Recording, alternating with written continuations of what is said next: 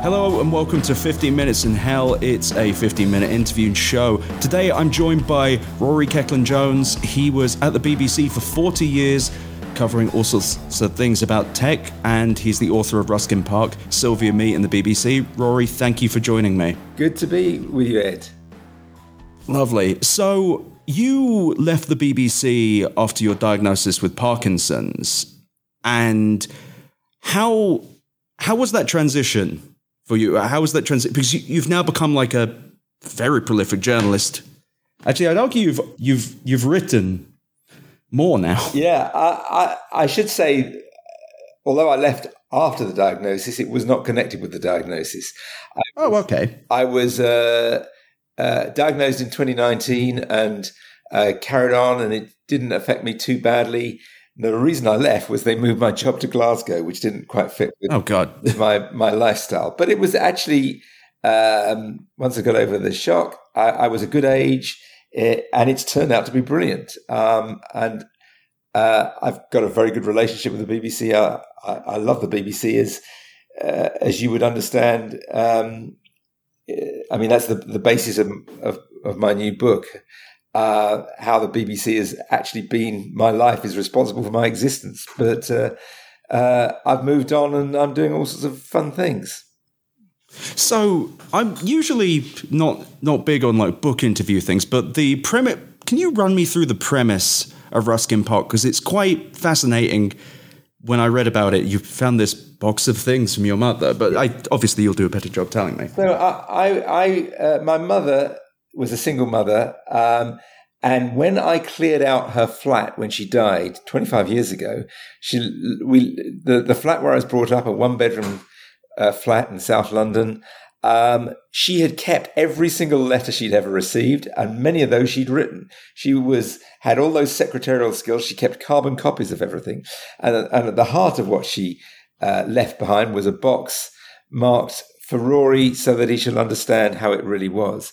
And that was the story of the love affair with my father, uh, who I didn't meet till I was 23, uh, and how how that happened and how it all went wrong. And that that's at the heart of this book. It's it's a book full of letters telling the story of her life. You might think an ordinary woman, but actually her life is is fascinating, and it sort of reflects the social history of Britain. Uh, because when she gave birth to me, uh, that was something shameful. I was born out of wedlock. Um, everybody advised her to get me adopted, and she she carried on regardless. So she comes out of it as quite a heroic figure. When did you? How old were you when you found this box? Oh, this is when I when she died. So I was in my late thirties, uh, and it was 25 oh, years ago. And by then, I had met my father and had a, a, a good relationship with him. And I didn't really want to make too much of this, and I kind of put the letters away uh, until after he died, really. He died two or three years ago. Uh, and then a journalist who knew a bit about my history called me up about something and ended up writing a piece all about uh, what we find when our uh, parents die, when we, we clear out their houses. And, and it was all centered around me. And that made me think there's a book in this. So, on the subject of the BBC, you covered tech for decades. Has the impartiality of the BBC, that remit, changed how you covered it over the years? I don't think so. I mean, um, uh, we were very much had it inbred in us that we we don't take a, a line. We are we are impartial, and sometimes that that can be a little difficult if if you are employed to be someone who knows a subject deeply then you might have opinions, but it's quite difficult to express them very strongly. Uh, and I think the age of social media has made it even more difficult because the whole point about social media is you kind of let it hang all, all hang out, and uh, right. you, you try not to be bland. And I think one of the challenges you one of the ways you're seeing this challenge at the moment is in the podcast world. The BBC's got some excellent podcasts, but a whole a whole crew of very senior, well known BBC people left to start a kind of independent podcast called The News Agents, which has been very successful. And I was scratching my head as to why they were so successful outside the BBC and why the BBC found it difficult to, to, to imitate that. And it's because, frankly, they are a bit biased where they are. In the commercial world, they can be opinionated. They, they make it clear they don't like the government. They make it clear they don't like Trump. Um, and that would just not be possible at the BBC. So that's a challenge. And how have you seen, you speak of other outlets as well, how have you seen the coverage of the tech industry change since the beginning of your career? Well, I, I, I think it's in some ways got less sophisticated, but in some ways got more balanced. Uh, at the beginning, it was there. There were a few very specialist people who really know, knew their stuff, but there was a, a distinct feeling of not wanting to rock the boat. There was not a lot of kind of pushback about what the big tech companies were doing. Um, uh, not a lot of challenge in interviews, and and and I found, particularly in in, in America, um, kind of shock when you came along and asked difficult questions. I I always remember I did a big piece about cloud computing, which was a fairly uncontroversial piece, trying to explain cloud computing to the mainstream audience in Britain. Um, about what year was this? This was 2008. Well? Uh, oh wow! So quite early. Yeah, I mean, a, a very good PR man from Microsoft came to me, uh, and he, he he always only sold me one story a year, um, because he understood that most most of his stuff would not be of interest to me. However much his boss he said, "Oh, get that on the telly," he knew, and he said, "It's time you did cloud computing." I mean, it was fitted their agenda. Microsoft were just getting into it, and part of it was I interviewed Ray Ozzie, who was Microsoft's chief software architect after Bill Gates, a kind of legendary figure in the software world. And they were just announcing their cloud product. And, I did this interview and I thought it was a completely plain vanilla interview. And afterwards, the, t- the, the, PR guy told me he had nearly been fired. Um, and then a few years later, I met his boss. There's a guy called Frank X. Shaw, who's still at Microsoft, the head of communication. Familiar with Frank. Yeah. And Frank told me how he nearly got fired. And then after this interview, which I'd done, Frank had gone to the, the gents' room and Ray Ozzie had pursued him in there, shouting at him and saying, That was a nightmare. I told you it was a nightmare. Jesus Christ. Why did you let me do that? I was kind of puzzled. I thought, what was the complaint? And it turned out I'd asked him a, the obvious question, which is, aren't you a bit late? Uh, Amazon Web Services had already, you know, was out there making a big impression. Weren't Microsoft a bit late? Is kind of the obvious question, but he was not interested. He was not used to being challenged in that way. Certainly by, you know, frankly rather bland uh, American TV reporters. And it's looking it up as well. It is a relatively simple one, but what's interesting is you say that and without getting into my own axe grinding, I too have dealt with Microsoft's PR and had them quite angry at me for opinions I was actually yet to publish. But what's crazy is you're now seeing the tech industry grow this massive animosity towards the press. Marc Andreessen, great example of someone who's constantly angry. And I have to wonder if it's not the move from tech going from an enthusiast press to an in, to an actual industry one, like you would see in like banking and so on and so forth. Yeah, I mean, it is. I mean, we, we we've got these uh, outlandish characters now. I mean, obviously, we all come around to Musk um, and kind of slightly despair in my case over what he's become and how that's. Uh, uh, how, how, how there are cliques around these people, and it's it's quite dangerous to to criticize them in any way. I've you know done the odd of criticism of Musk, and his legion of supporters descend upon you and uh, tear you limb from limb, as it were. Um, so that the atmosphere has changed. I mean, it, it was a very specialist area. Uh, there were some very good reporters, but it was you know not very challenging.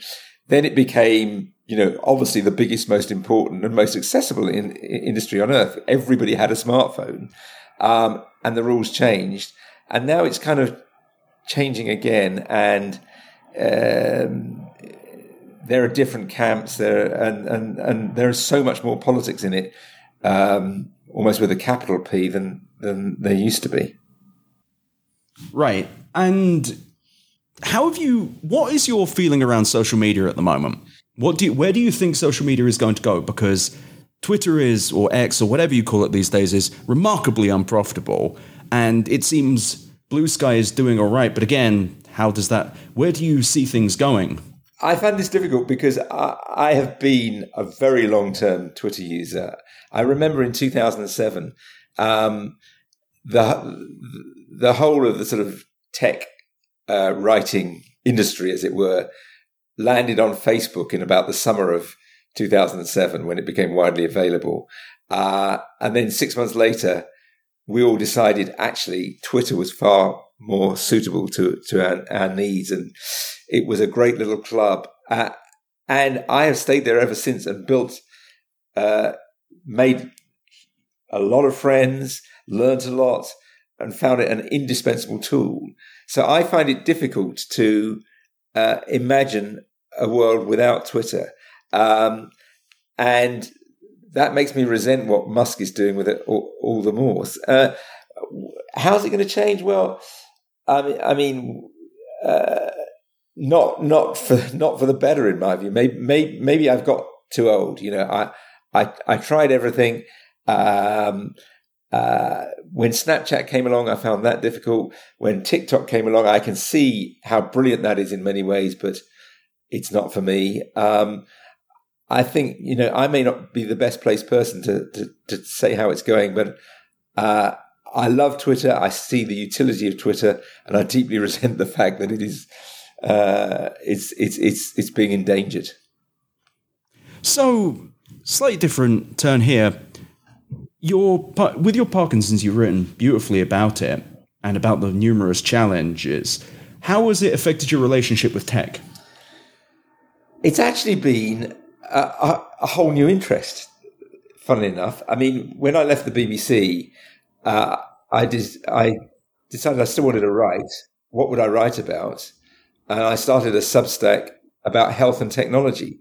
So, uh, trying to learn about healthcare, which is something I knew very little about, and how uh, technology could play a role in it, um, and how um, smartphones could be used to monitor and so on, and and you know the, the manifold possibilities of well, slightly overhyped possibilities of AI. I found that hugely stimulating. Um, so, you know, I, it's become an important part of my life, and I'm involved in this surprisingly successful podcast um, about it with with five other people, and I'm I'm the kind of techie guy on the team. That's great, though. So, really nice kind of final bit, actually. You adopted a dog from Romania, Sophie from Romania. And I tell you, I that dog has better engagement than any post I've ever made. Why do you? Well, tell me about how that happened, but also, why do you think she's such a huge thing? It's extraordinary, isn't it? I was on a, a radio station this, this, this morning doing a long interview about my book, and the presenter Adrian Chiles mentioned the dog and said she's more famous than Lassie, um, which is possibly true. Um, yeah, we got this dog. I, would had, we'd had a lovely rescue dog that died and had been a slight character on Twitter and Instagram. And so people were interested when we got a new dog. Uh, and people were very in, quickly captivated by her story, which was that she was terrified and that she retreated behind our sofa and basically would hardly come out. Uh, 23 hours out of 24. Um, and the story seemed to really engage people. I mean, obviously people like pets on the internet, but there was something about her. She's, she's a rather beautiful dog. Um, and the, the, the, the, drama of would she ever become a normal pet? Uh, and she's getting a bit better right now. Uh, seemed to consume people every every morning. I have to post something. My wife says, rather jokingly, "Have you fed the beast? Uh, have you posted something?" And pardon, and um, yeah, and when I do do post something, thousands of people like it. It's remarkable. She's a lovely girl as well. To be clear, yeah, she's she is. She's she's right now. She's coming down. She's uh, decompressing. Our cleaner's been here, and she's terrified of our cleaner, and she's hiding in the front room, sort of coming down from her, her moment of terror when the vacuum cleaner goes on and you know everything is frightening.